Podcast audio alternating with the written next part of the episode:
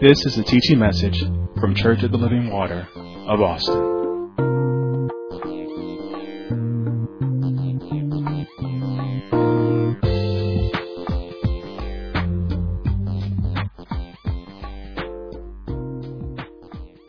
Amen. Amen. So go ahead and if you will, go ahead and um, open up your Bibles to Luke chapter 2. You know, you know, it, like I said, it's the Christmas season, so we always go through and, and we look at it and we go through what we call the Christmas story in the Bible and we read that. And what we have to remember that is this this is bigger than than what we read. This this little section, these little section of scripture that we read. This is bigger. This is something. What was happening here in Luke two was set in motion before the foundation of the world. And now it's coming to a fruition and, and people can see it. But the thing about it is the plan of God, the plan, God wasn't, God wasn't needing to go in and get something done. He already had it done. He wasn't waiting to say, well, how am I going to fix this? Or what if it breaks? He already had the plan laid out. It's just the plan playing out for us. So let's go ahead over here. And tonight the subject that I'm going to talk about is the peace of God. So um, Luke chapter 2. Um, actually, I'm going to start in verse 4. So verse 4 says, And Joseph also went up from Galilee out of the city of Nazareth unto Judea, unto the city of David, which is called Bethlehem, because he was of the house and lineage of David, to be taxed with Mary his espoused wife, being great with child. And so it was that while they were, they were there, the days were accomplished that she should be delivered.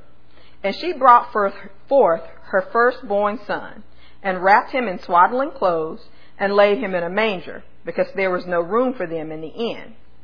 And there were in the same country shepherds abiding in the field, keeping watch over their flock by night. And lo, the angel of the Lord came upon them, excuse me, came upon them, and the glory of the Lord shone round about them, and they were sore afraid. And the angel said unto them, Fear not, for behold, I bring you good tidings of great joy, which shall be to all people. For unto you is born this day in the city of David, which is Christ the Lord. And this shall be a sign unto you.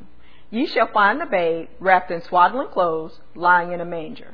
And suddenly there with the angel a multitude of heavenly hosts praising God and saying, Glory to God in the highest, and on earth peace, goodwill toward men. And it came to pass, as the angels were gone away from them into heaven, the shepherds said to one another, Let us now go unto Bethlehem, and see this thing which is come to pass, which the Lord hath made known unto us. And they came with haste, and found Mary and Joseph and the babe lying in a manger. So I read all that, but really the part we're going to focus on is kind of verses 8 through 15. But the reason that I read all that is because you have to understand what happened with the shepherds. That couldn't have been noise abroad if what happened in the beginning was not there. If Mary and Joseph had not obeyed, which I'm not teaching on, but you need to, you need to understand what you believe. If Mary and Joseph had not obeyed and Jesus had not been born. But then there is, um, what happens with the shepherd, the shepherd. So there, the angel comes and the angel gives a proclamation to the shepherds. And in this proclamation, the angel talks about peace. Most of the time when we think about peace, we think of the external factors that are happening. We think of, you know, there are wars, there's uh, storms, there are all these things, and we say there's just no peace. We think of what happens on the outside changing the way we feel on the inside or the way we're reacting on the inside. And sometimes we'll even think of what we did to maybe break up peace. You know, like I was mean to that person. That wasn't, that it, it, it disrupted the peace. We'll think that our life is, life is peaceful because everything's going well. You know, um, I can pay all my bills. My family's safe. I'm safe. I'm healthy. Everything's going well, so things are peaceful. Or uh, it's not peaceful because I'm overwhelmed or bad things are happening. All this is happening, so I'm not peaceful. But that's not the peace of God. The peace of God is different. The peace of God is internal and it works itself outward. The thing about it is when I was given descriptions of what we think peace is, the peace of God is personal.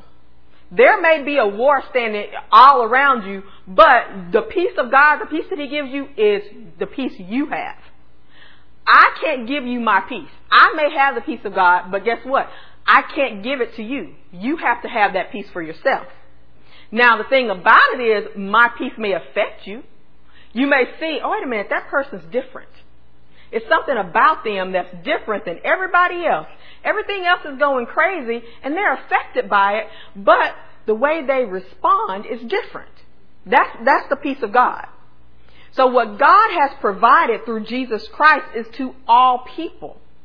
It's not seasonal. It's not, um, it's not any man-made tradition.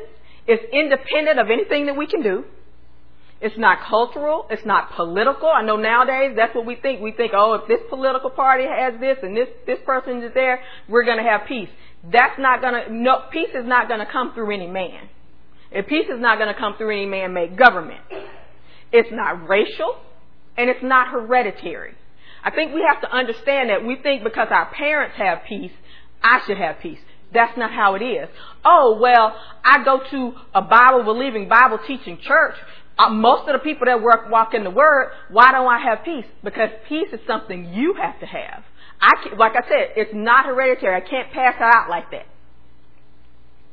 So during this time of year, we celebrate the birth of Christ and we look at this and we read it and it sounds so good. And we say, oh wow, you know, the angels came and they were praising God and said, glory to God in the highest on earth, peace, goodwill toward men. And we sing this. It's in the cartoons. It's all over the place. And then December 27th, it's like, wait a minute, did we even read that? Is that even something that we, we thought about? One of the things that I was thinking as I was thinking about peace, it's like, okay, we have peace with God but is that peace that we have with God, that we say we have with God, is it just for the life that we're going to have? Or is it for the life now? Was God giving us peace through Jesus Christ just for our salvation in eternity? Or is it for this temporal time now? Is what Jesus did, is Jesus Christ enough? Is, is He enough for my whole life? A lot of times, we don't think about it that way. We think about it as everything is like it is, and I know that I, I believe that I am saved, but I'm not letting my salvation bleed into every part of my life. I'm not having the peace that God has promised me because I don't realize that the peace is there for me. So, the intent of this teaching is to examine the peace of God that we can have through Jesus Christ. And the spiritual principle with this teaching is agreement. It's agreement. You're going to have to agree with the Word of God. I could almost sit down right now. And, and that's it. You want peace, you got to agree with God. So tonight I have three objectives. I'm going to talk about who peace is available to versus who has peace. So we're going to talk about who it's available to versus who has peace. Then we're going to talk about how do I get peace. And then we'll talk about how do I maintain peace. So we're going to talk about who peace is available to versus who has peace. Then how do I get peace? Then how do I maintain peace? So the first thing is who peace is available to versus who has peace. So is peace just available to people over five seven? You know, is, there some caveat? Is there something that I have to? Um, is, is is it not available to everybody? You know, let's look at this. So we look over here in um, verse Luke two. We'll read verses ten through sixteen one more time. And the angel of and the angel said unto them, Fear not, for behold, I bring you good tidings of great joy, which, which shall be to all people. Hmm, all people. For unto you is born this day in the city of David a Savior, which is Christ the Lord. And this shall be a sign unto you. Ye shall find the babe wrapped in swaddling clothes, lying in a manger. So then we'll skip down to 14. It says, Glory to God in the highest, on earth peace, goodwill towards men. And it came to pass, as the angels were gone away from them into heaven, the shepherds said one to another, Let us now go unto Bethlehem and see this thing which has come to pass, and the Lord has made known unto us. So this peace, is it still available? Is it for everyone? It is for everyone. But if you notice in verse 15, the shepherd said, wait a minute, the pe- what they told us, let's go see about that. Let's go do something. So, although it's available to everyone, everyone doesn't have peace. Because there has to be some, you're, you're going to have to do something. The peace is there, but you're going to have to accept the peace. So what does peace mean? It means wholeness, completeness. It carries the connotation of well-being, harmony, and security.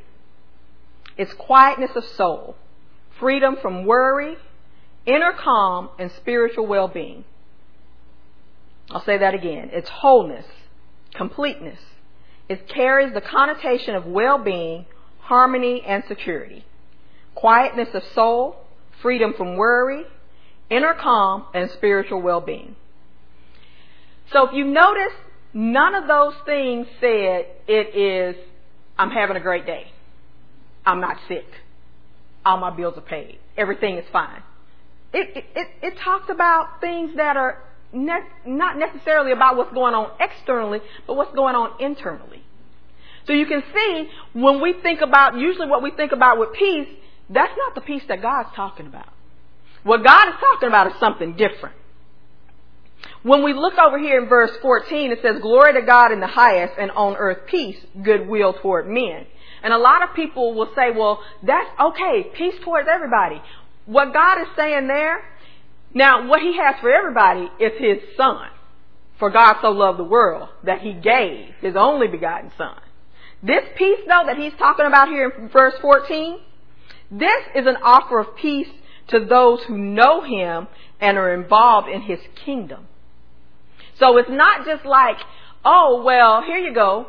It's, it's peace for anybody. You can do whatever you want to. If you look at the context of this scripture, it's not that the, the angel didn't just go start talking to the shepherds.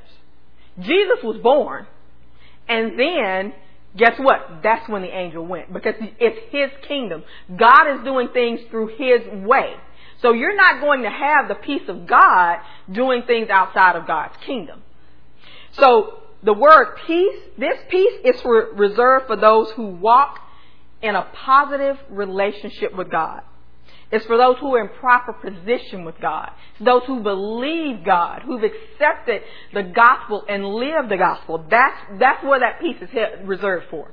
So that's the difference between who peace is available to and who peace, who has peace. And remember, the gospel is available for God to love the world. So everybody can have peace. It's just who accepts peace. Those who are Evil, those who are outside of the will of God, those who do not believe, those who are not in positive relationship with God, those who are out of position, those people don't know peace. So you may see people and you say, well, their life looks really great, but they don't believe, they, they don't believe the gospel. They don't believe in it. They're agnostic. They, you know, whatever. And you, but what they have is not peace. It may look a certain way. Remember, peace is not external.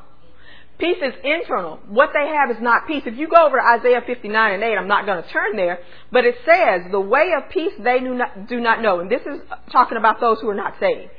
And there is no judgment in their goings. They have made them crooked paths, paths. Wheresoever goeth therein shall not know peace. There is, without God, there is no peace. So, when you're outside the will of God, you're not going to have peace.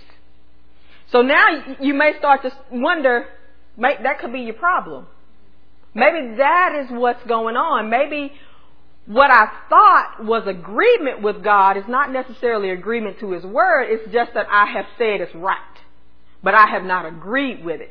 See, agreement, and we're going to talk about this a little later on, agreement is not necessarily just saying that it's right. Agreement is becoming in, is coming into unity with harmony with. The thing about it is we can't think that we're going to have peace with God if we're working against God. So how are we working against God? Disobeying. That, that's just, that's, it's just that simple. God tells you to do and you don't do. So therefore you're not going to have peace. God says do X, Y, and Z, you go do A, B, and C. And then you come in and you're wondering why, why, why am I always, why is my head so noisy? I'm hearing the word, I'm doing this, I'm doing that, I'm doing everything, but it's still something that's missing. I cannot, I can't have any peace. And you may even say it, you know, you're like, I just don't, I can't figure it out. Everything around you looks good. You're around people who have peace, but you don't have peace. It's because you have not agreed with God. To be in a positive relationship with God, it has nothing to do with your social standard, your social standing. I like this in Luke 2 because the shepherds, the shepherds were not like the, the people you want to be around, you know? They were shepherds, they, they hung out with sheep. Sheep don't smell good. They don't necessarily smell good. I mean, you don't, you didn't say, like that wasn't like the top job to be a shepherd. So, for the angel to go to the shepherd, that's like, hmm, you know, wow. You know, nowadays I, I look at things and it's so interesting as to how, I don't want to say we, but how men think. We look at what we think God is doing and who we think God is working through, yet they don't, they're, they're, they're not godly. They're not showing any godly fruit. Yet we're like, well, well, uh, because they look a certain way, they have to be in right standing with God. Because they have a certain name, or they have a certain name. Their father had a name, so they have to be with God. But what did I just say? It's not hereditary. It's not about what it looks like on the outside. It's all about what's on the inside. So don't, don't start thinking that because maybe you don't have the same pedigree as somebody, or maybe you did some things that you weren't supposed to do, that you can't have peace with God. That's not true. Every, look, all of us can't, were in a place of no peace. And it's through Jesus Christ that we can have peace. So that's what we work, that's where we're going. Because peace only comes through God. Once again, all of us needed a Savior. And that Savior is Jesus Christ. The first point of agreement is going to come there. You're going to have to agree with that, that you need a Savior. A lot of people, I was born in the church, I was raised in the church, da da da da, so you don't think you need a Savior. You need a Savior. You, and, and, you know, I was, I was getting ready and I was, I was looking over my notes and I was thinking, and sometimes we think because we are saved, well, I'll use that word, we, we've, we've come in, we believed on Jesus, we're doing what we're supposed to do, we think sometimes we get to the point where we don't necessarily need God. And we think that we can do, you know, we're doing it on, on our own hands. And that's not how it is. Listen, you and I, we need God. There is nothing that you will do in your life that will be worth anything that you will do without God. Anything that you want to accomplish, anything, uh, wait, I'll go back. Anything that you want to succeed in. Now, if you want to fail, do it without God. If you want to make a mess of it, run on. But if you want, if, if you, you're, you're, you need God, write that down. Put it on your screensaver. Put it on your refrigerator. Put it, put it. I don't know, but just say, I need God. The thing about it is there's nowhere, you don't have the power to do what you need to do. He is all powerful.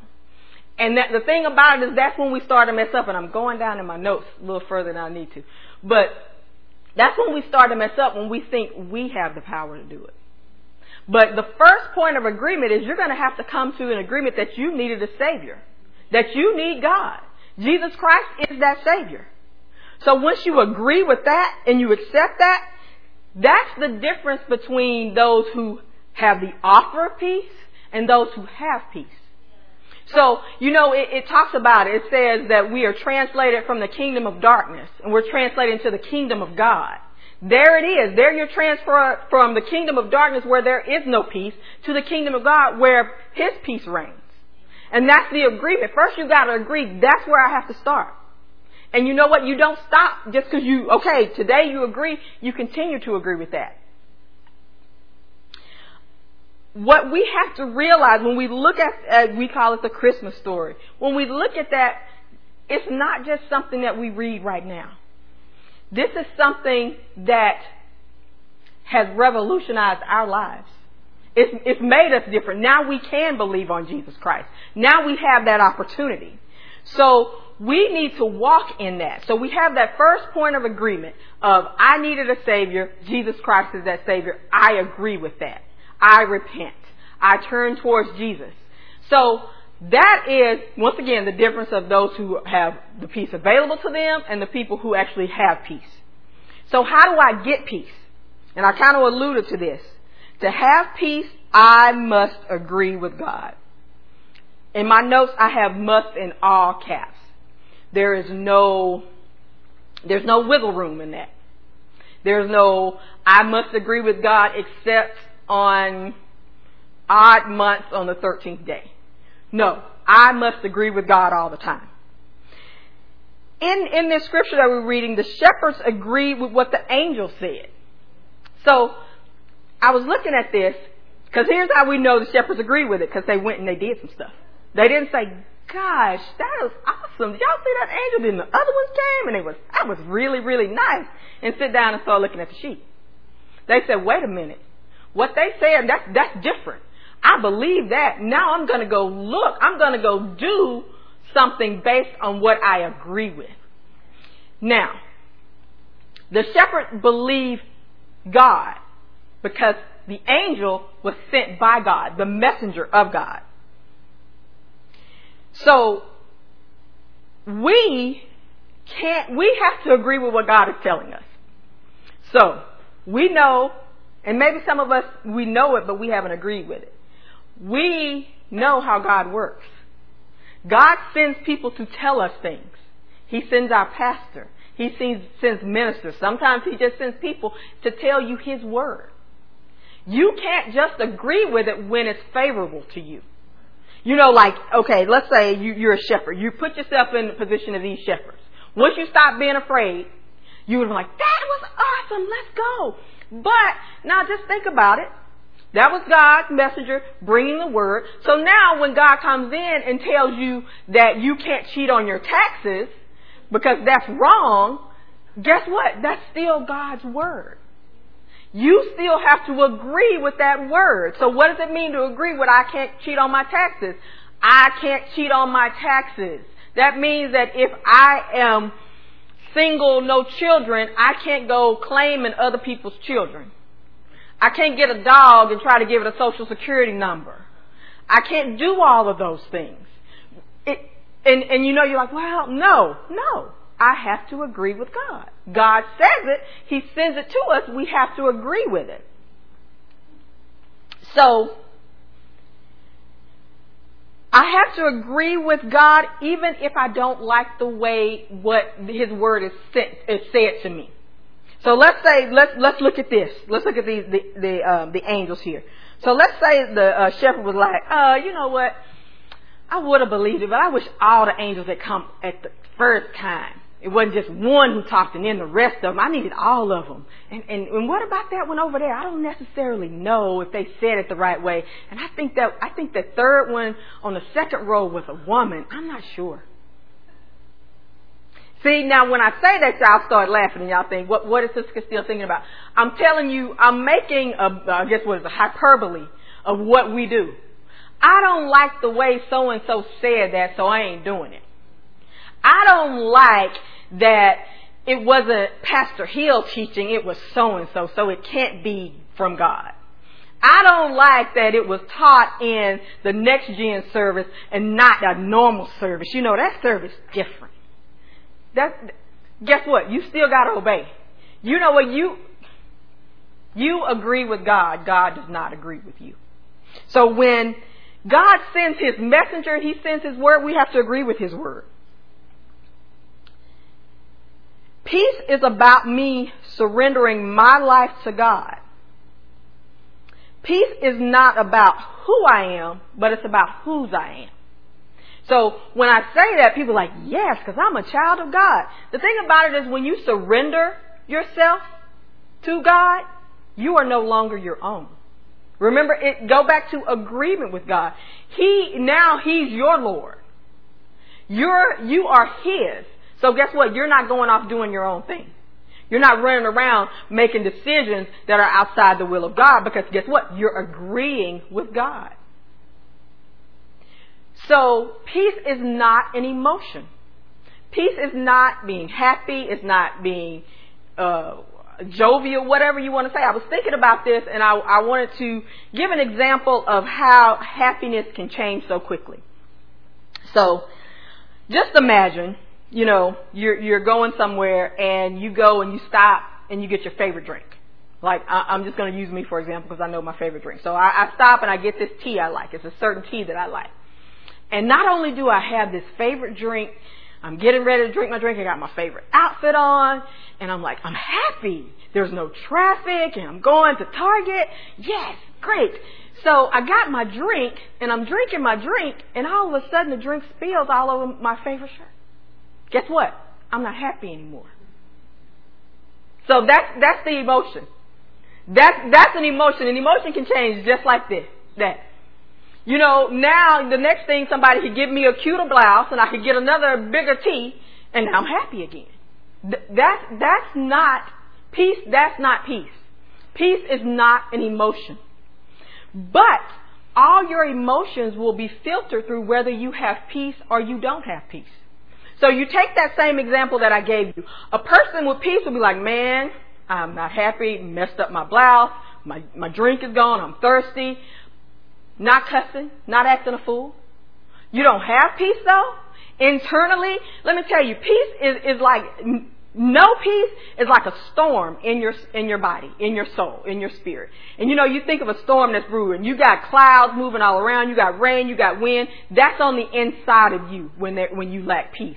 So any little thing, you're ready to let that, that storm go out. So that's why your emotions are like they are. So it could be the same thing. You're happy, so you just you're acting a woo, but that's what I mean. Your emotions will be filtered through your peace or lack of peace, because it's what's inside of you is that's going to come out. So we surrender ourselves to God, and I can't surrender myself to God if I don't know who He is. I have to believe Him. I can't believe what some, I can't believe what I want him to be. I have to believe who he is. So I have to agree. So to agree, what does it mean?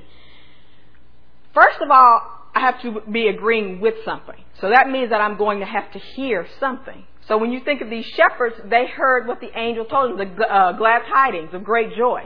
They heard that. Then the shepherds were not distracted when they heard it. They weren't playing on their phones, had all these different things. They weren't over there trying to get the sheep corral. They were focused. They got an understanding of what they heard. And then they became one with it. So in order for us to agree with the Word of God, you've got to hear it. You've got to understand it and you've got to become one with it.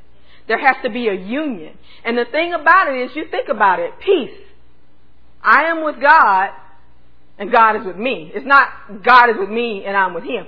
He's not changing. So what I've got to do is I've got to go in and here's God and I'm just going to come into Him. And you know, when you come into God, He's not taking a whole bunch of the mess. Remember, you're going to surrender.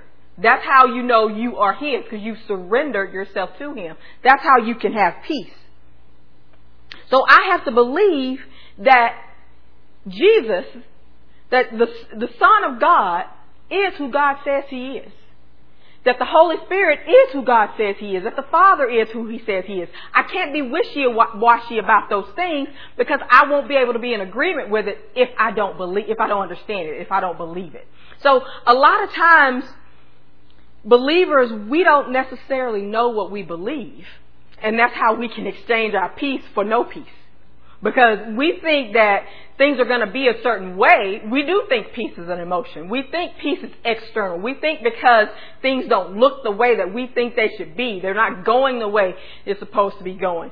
It's not happening fast enough for us that, that, that God's not working, that I can't have peace. No, God is saying, no, I want you to have peace when everything is going wrong. Peace is like, if everything's going right, why do you need to have peace? Everything's going right. But God is saying, hey, in this earth, you, we live in the valley of the shadow of death. So guess what? God said, I'm going to keep you in that time. I'm going to give you my peace. Go over to Isaiah chapter 9.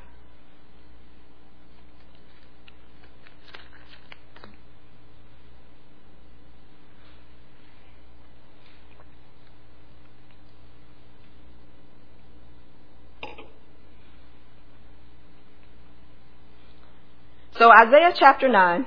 And remember, we have, we, we have to, we have to hear some things. We have to hear the word. We have to understand the word. Then we have to agree with the word. So Isaiah chapter 9, we're going to look at verses, um, 6 through 7. For unto us a child is born, and unto us a son is given, and the government shall be upon his shoulder, and his name shall be called Wonderful, Counselor, the mighty God, the everlasting Father, the Prince of Peace. And of the increase, increase of his government and peace there shall be no end. Upon the throne of David and upon his kingdom to order it and to establish it with judgment and with justice from henceforth, even forever. The zeal of the Lord of hosts will perform this. So I'm looking at this, and, and when we look at this, this is a prophecy of Jesus. So we're saying, okay, so for unto us a child is born, unto us a son is given. And you're thinking, well, what does that have to do with peace, the peace of God? Well, you know, it goes, it's, it's a prophecy of Jesus and it goes into what we were reading over in Luke and if you were to read the Gospels. But let's, let's examine this a little further. Because the thing about it is, if you can trust God then guess what? You, you don't have a problem with your peace. So let's, let's get into this. So, verse 6, it says, Unto us a child is born, unto us a son is given. So you're like, okay, a child is born, a son is given, is given. But that has a great big significance. Listen, what we're, what's being said here, for unto us a child is born, this is talking about Jesus. A child is born is his humanity. A son is given is his deity. So go back, think about John 3.16. For God so loved the world that he gave his only begotten son. When we say begotten son of God, that means that he is God. So here's what happened. So Jesus is both God and man. So you start thinking about, well, if he's God and man, why? You, you know, you, you start thinking about why does Jesus have to be both God and man? For us. Guess what? God didn't need a Savior, but we did. So Jesus put on flesh so that we could be saved. When you look at this also, it starts talking about, and his name shall be called. These are his characteristics. This is what you can think of. And like I said, if you can trust God, then you, you can have peace. So here it is. It says he's wonderful, marvelous, astonishing.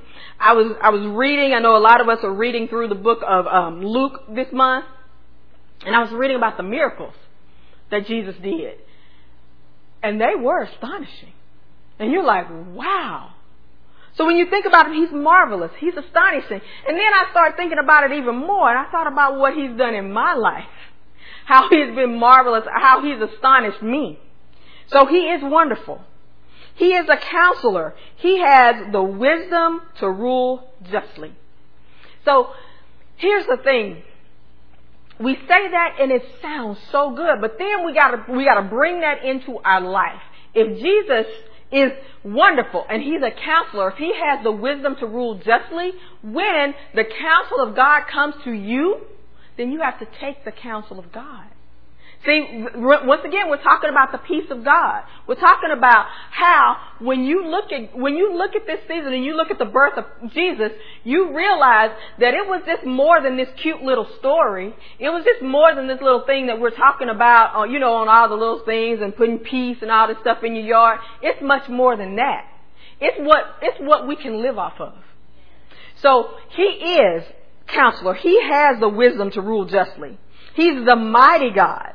So I like this because he has the wisdom to rule justly, and then he has the power to execute his wise plans.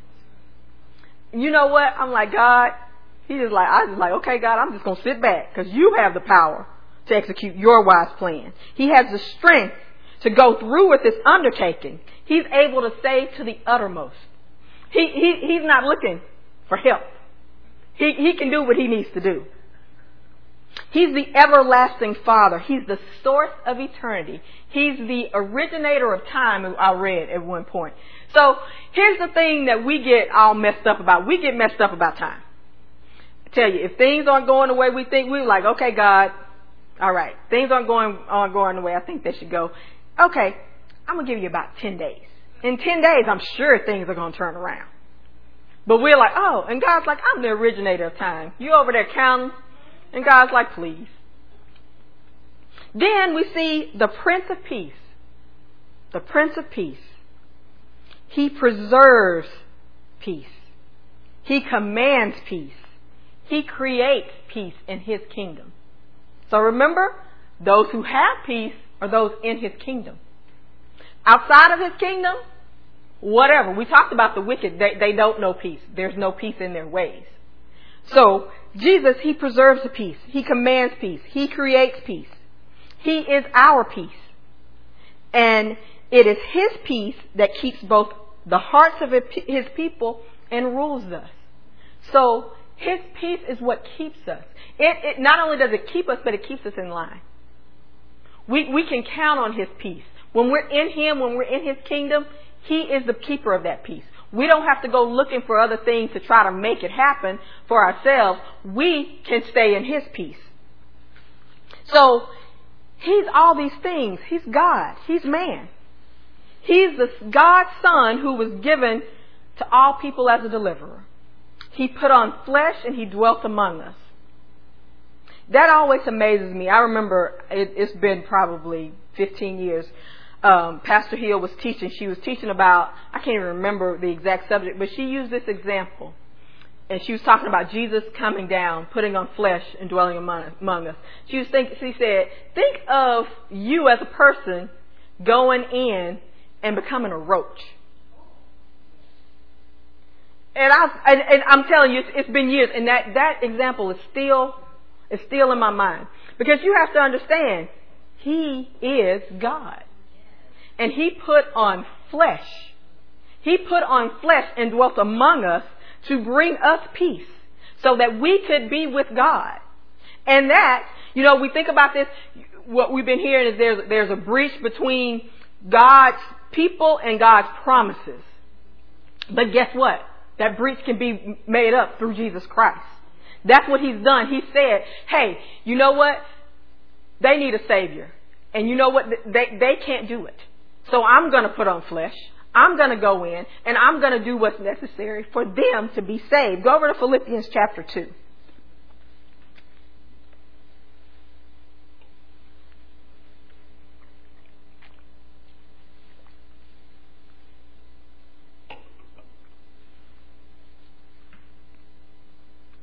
Philippians chapter 2, we're going to look at verses 5 through 8 says, Let this mind be in you, which was also in Christ Jesus, who, being in the form of God, thought it not robbery to be equal with God, but made, a, made himself of no reputation, and took upon him the form of a servant, and was made in the likeness of man.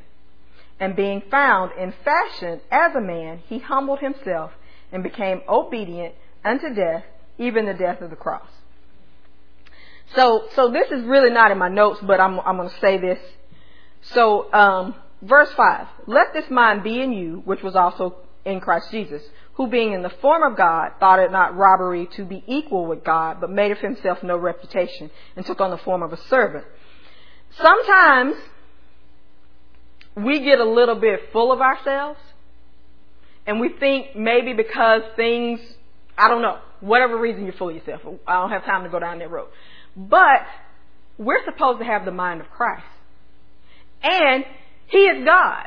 Yet he was he was he humbled himself. He took no no thought of, of his own reputation. And sometimes we get a little bit a bigger head and we think that we we're too big for that. We we can't do that. They can't ask me to do that. And this is in all areas of your life. No, no, No. You, you do what God says do. You do what God says do. If God says pick up trash, pick up trash. If God says deliver food, deliver food. Don't, don't think that you're too big to do something. Don't think that anybody owes you anything because they don't. God is saying right here, you need to be like Jesus. So agree with this word and be like Jesus. Stop thinking that you're above something. Because a lot of times, I'm going to tell you, a lot of times people won't necessarily believe, or they may believe what you say, but they won't remember what you say, but they'll remember what you do.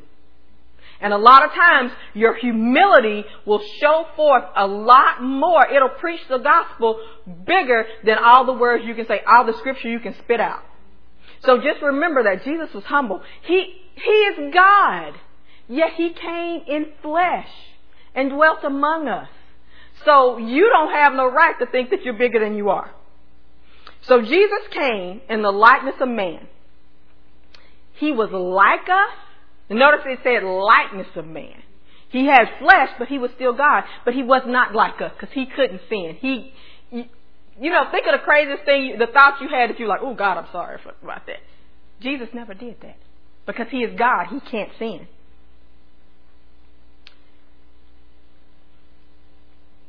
Because of this, because Jesus came, he's, he's our Savior. He bridged that gap. He made, where there was no way, he made a way. We were outside of God. We could not get back to God. And Jesus said, let, let, let me go. I'm going to be a man. I'm going to put on flesh. I'm going to dwell among them. I'm going to pay the debt that they can't pay. So guess what? That's another point of agreement. I have to agree that the debt that I owed, I could not pay. And Jesus paid it. So I have to trust that He paid that. I can't keep going around trying to pay a debt that Jesus has paid. I have to live in what Jesus has done. Go over to um, Hebrews chapter 4.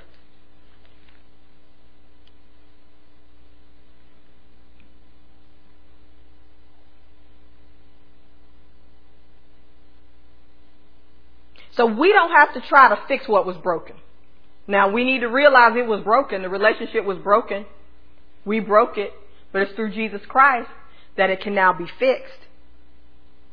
So Hebrews chapter 4, we're going to look at verses 14 through 16. Seeing then that we have a great high priest that is passed into the heavens, Jesus, the Son of God, let us hold fast our profession. For we we have not an high priest which cannot be touched with the feelings, feeling of our infirmities, but was in all points tempted like as we are, yet without sin. Let us therefore come boldly unto the throne of grace, that we may obtain mercy and find grace to help in time of need. So, Jesus is our high priest. He is there at the right hand of the Father making intercession. He's there advocating for us. He is there being our, um, I just lost my word, but he, he's there advocating for us. He's there pleading our case. And the thing about it is, he can be touched with the feelings of our infirmities. What that means is he knows what it's like to be a person. He knows what it's like to be hungry. He knows what it's like to be sleepy. He knows what it's like for people to, to die. All of those things. And, and that's why he's such a great high priest. But guess what? He's a high priest. In the Old Testament, the high priest had to make sacrifice for themselves and they had to make sacrifice for the people. But guess what? Jesus had to make no sacrifice for himself. So he's there on our behalf. So the, the thing about it, what Jesus did was for us. He saved us. He didn't need saving. And you think about it now, remember what we said. He's a wonderful, He's counselor, mighty God. He's there on our behalf. So now we can go boldly to the throne of grace. And what does it say here? I'm, I'm I'm gonna make sure I read it right. So, let us come, let us therefore come boldly unto the throne of grace, that we may obtain mercy and find grace to help in the time of need. A lot of times our peace, what we think is our peace or, or what's messing us up is that we need something. Or we think that there's something going wrong and we want to, we want to get it right. Well, guess right there. It just told us. Go boldly before the throne of grace. Guess what? You're, that's where the resolution is. It's not outside of that. And the thing about it is the way has been made. You don't have to worry about trying to get there. God has already given you the avenue to go there. So the reason that you are not getting the resolution or you're not getting the answer that you need, or maybe, maybe you're getting the answer that you need, you just don't want to agree with it. Now God will, will, will make sure you hear the word. If you ask Him for understanding, He'll give you understanding, but you are going to have to agree with it. You're not, you're not going to be able to just say, well God, thank you for all that information, but I'm not going to do it, what you said. That's disobedience. So don't, don't think that you're going to come in, you're going to get the word, and then not work the word. The peace comes in when you agree with the word of God. So a lot of times, instead of doing what we need to do in verse six, in verse 16, it says, let us therefore come boldly into the throne of grace that we may obtain mercy and find grace to help in the time of need. We decide we're going to do it our way. We're going to do it the way we think we need to do it, and we're just going to, going to put God's name on it. And that's not what's, what's going to happen. That's not, that's not how you're going to stay in peace. You're going to have to continue to agree with God. When you agree with God, so, so here's the thing right here. So you're looking at this and you're saying, well, well, what does this have to do with, what is, what does Jesus being the high priest, being my advocate at the right hand of the Father, what does that have to do with me agreeing with God? So, I am in harmony, I agree with, I am in unity with God. I believe that He sent His Son to save me. So therefore, when I go to God, when I pray, when I go and I ask Him for something, God not, is not seeing necessarily me, He's seeing Christ. So, He's, He, Christ, I am in Christ. Remember, in His kingdom. So you're saying, well, how does that, well, how does that work towards my peace? God has everything for us, but He doesn't have everything for us outside of His Son. So you have to understand, you have to understand where you are and where you need to be. So when you are in disagreement with the word, when you are disobeying, you are outside of the will of God. So guess what? The peace and the answer is in Jesus. But, okay, so here in Jesus. But if I'm over here, I'm not getting that. So I need to get back in line. So everything I need is right there. So it may seem like I'm pulling things from all over the place, but I'm not. What I want you to see is I want you to see what you believe. You have to understand what you believe. Now, maybe, maybe some of these things are getting clearer to you, but what has to, what you have to do is you have to agree with God. This is, this is where the agreement comes in. This is when you have to say, well, you know, I, I didn't, I never saw it that way, God. I never thought that me being disobedient or me getting outside of your will just for a minute could stop me from being in Christ and he can't advocate for me if I'm not in him. And then now I'm not, I don't have peace. Well, there it is. So guess what? You've got to get in Christ. That means you've got to repent. You've got to agree with God. When you agree with God, then you can hold fast to your profession because you trust Him. See, he, He's told you everything that He's going to do. He's told you who He is. There's no one greater than Him. So, the, so if there's no one greater than Him, He's told you what He's going to do. He, Jesus is advocating for you. What do you have to fear? What do you have to worry about? I didn't say be concerned about. There, you need to be concerned about things. You need to take care of your business. But worry is a whole different thing. Worry, worry, um, let me think of a good word. Worry uh, takes all of your mind. That's, it takes up a lot of space. So when you're worried about something, you don't have the ability to put in what you need. So just think about, you know, think about a cup, like this cup of water I have here. If I fill it to the top, that's like worry. I can't put anything else in there. So now my mind is constantly thinking about what I'm worried about. Or even if it, I, I'm not thinking about it, I'm preoccupied with it. It's still holding its place and it's popping in. I'm distracted by it. I can't have that worry. The worry shouldn't be there. Because guess what? If worry's there, God can't, I can't hear God. I can't, I can't trust in God because I, I don't have Him in my mind. I'm letting the worry push, push it out. And that's causing me to have turmoil and chaos in my life.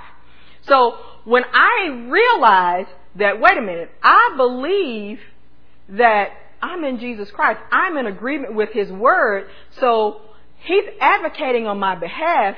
He's the Prince of Peace. He's the everlasting Father. Wait a minute. I don't necessarily have to worry about that. Now, internally, everything changes because I realize that I trust in something greater than the situation that's in my life. So, that's how we can hold fast to our profession. But how do we maintain our peace? So, like right now, you're hearing this and you're like, yeah, that's great. I have peace. That's, that's good. But you need to have peace all the time it's not it's not like I just want peace sometimes, you know, like I'll have it every other day or you know, oh, you know, I just need it. You need to maintain your peace because remember, also if you don't if, okay, if you have you don't have peace, go back to that worry, go back to that chaos, go back to that turmoil.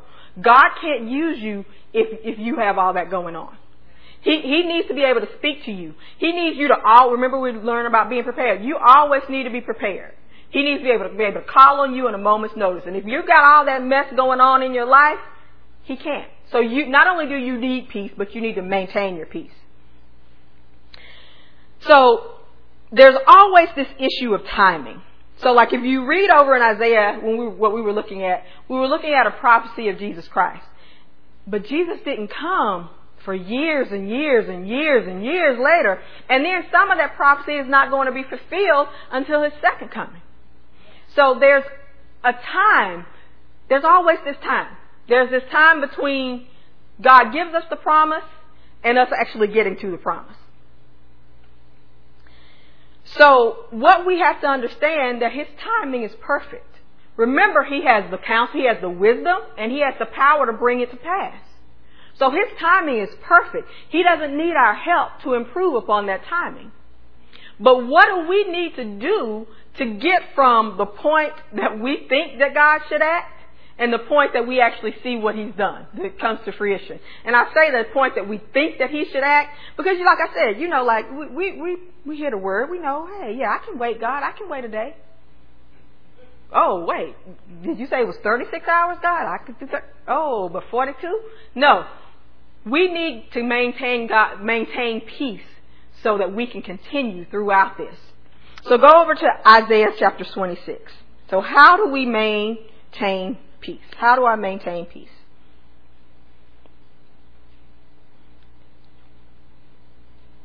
Isaiah chapter 26.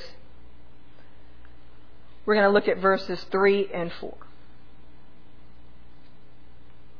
Thou wilt keep him in perfect peace whose mind is stayed on thee, because he trusteth in thee. Trust ye in the Lord forever. How long? Forever. For in the Lord Jehovah is everlasting strength. So, when we read it again, thou wilt keep him in perfect peace whose mind is stayed on thee because he trusteth in thee. I just trust in God. That's how I maintain my peace. I continue to trust in what I started trusting in. I don't get outside of that the availability of peace, once you experience God's peace, as a believer, you can continue to trust Him because He's firm like a rock. He's solid. And you believe that. The thing about it is, as you continue, as you maintain your peace, you'll continue to grow in the things of God because you'll see how God is moving in your life. So what happens is one thing happens. So, so here it is. So you say, okay, I want to have peace. So you agree with God and you have peace. and you continue to agree with God, you continue to agree with His Word, you obey His Word, you stay in His will, something comes up that could disturb your peace. But guess what? You continue to agree with God. You continue to agree with God. So guess what? Now you're maintaining your peace. The thing about it is there will be things that come up that try to take the peace away. That try to disturb the peace. But you don't have to give it up. The thing about it is, all you have to do, and I know it, all you have to do is easier said than done. Trust ye in the Lord. Because he's going to keep you in perfect peace whose mind is stayed on him. So what I've got to do is I've got to make sure, and it goes back to that agreement. I've got to remember what God said. And I've got to stay aligned with what he's saying. Remember, go back to those shepherds. They just did not sit there and say what those, uh, what the angel said was great. They aligned themselves with it. They went and they saw. They acted on what they heard. So, to maintain my peace, I have to continue to act on what I've heard. I can't just sit there and be in wonder and amazement of it. I have to continue. I have to trust God. I have to trust God even when I don't understand what's going on. Even if I don't understand God's methods or what He's doing or how He's doing it. And let me tell you, from experience, don't try to understand how God's doing something. You don't have to worry about that. You know, like I don't understand how my car works. And truthfully, I don't want to know. I just want to know that when I get ready to drive it, I can drive it. Think about it for, for whatever you don't like to want, want to know how it works. That's, that's how God. You don't have to know the inner workings. Because God is doing what He's doing. You're, you're looking at a thing, when we look at something, we're looking at one thing. And maybe not even a whole thing. We're looking at a speck. And God is seeing all of it. And we don't, and, and, and we're finite. He's infinite. We don't have to worry about all that. All we do need to do is trust Him. Over in Isaiah chapter 7, it talks about the, uh, excuse me, uh, Isaiah chapter 9. We won't go back over there. But it talks about His government and the government shall be on his shoulder. You know what? We don't have to help God. It didn't say the government is going to be on his shoulder and yours and yours and yours. A lot of times we want, we, we have peace with God. We get it. But then we want to help God out and that's how we lose our peace.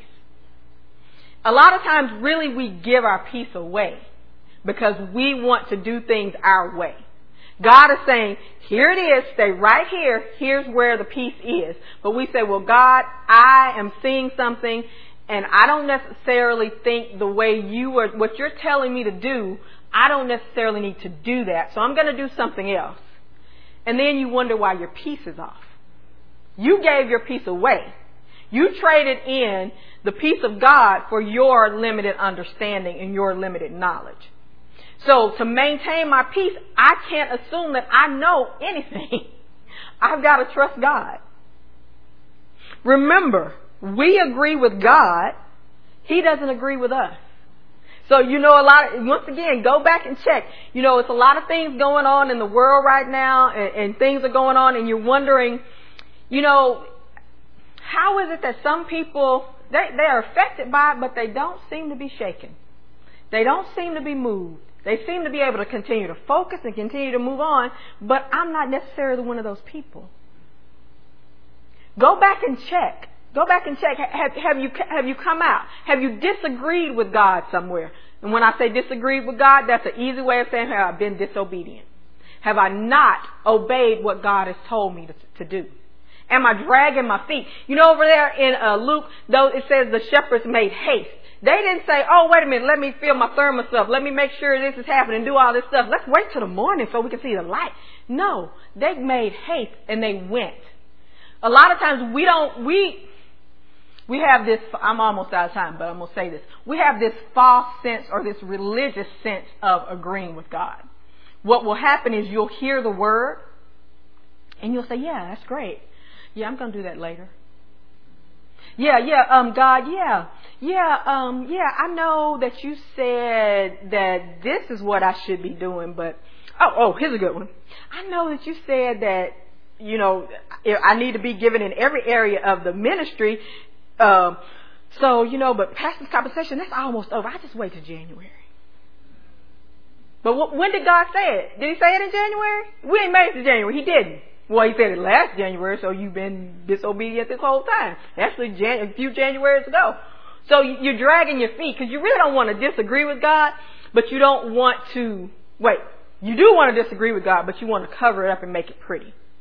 You want to make the trash nice. It's still trash. But then you look and you wonder why you don't have peace.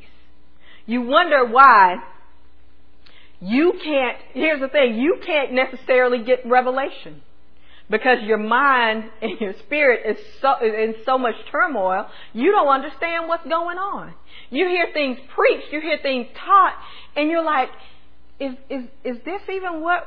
Why are they teaching on this? This don't even because there's no peace. You, you you need to go back. You need to check. Are you agreeing with God? God is saying, you know, you got to agree with me. I'm not moved. God is God. He's not moving. So yeah, there may have been a time in your life where you had peace with God. But guess what?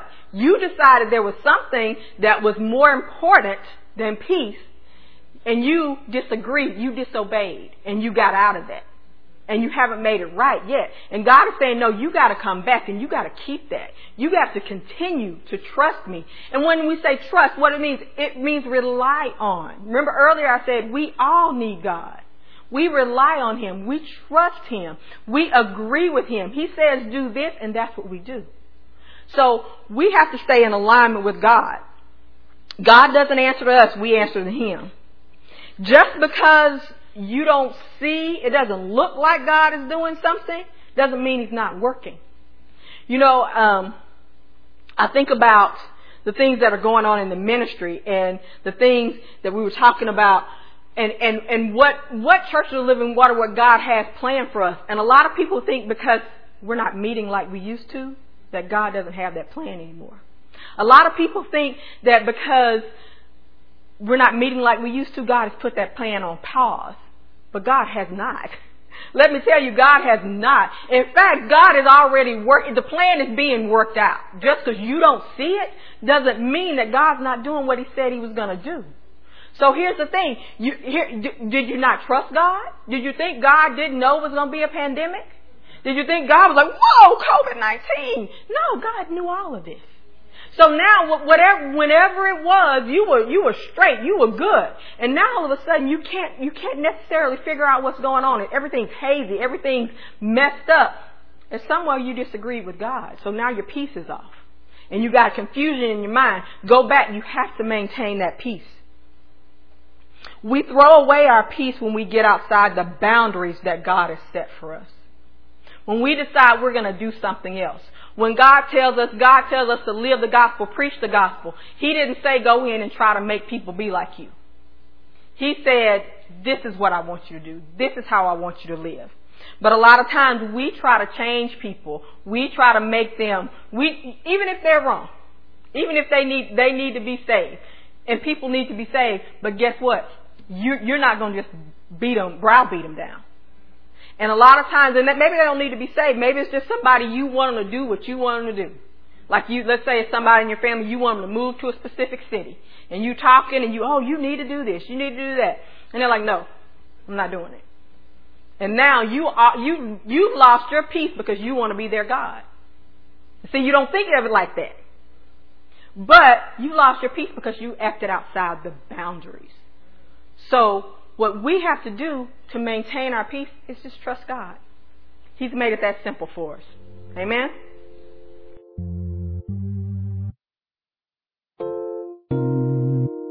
This has been a teaching message from Church of the Living Water at Austin. For more information about our ministry, please go to our website at livingwateraustin.net. Thank you.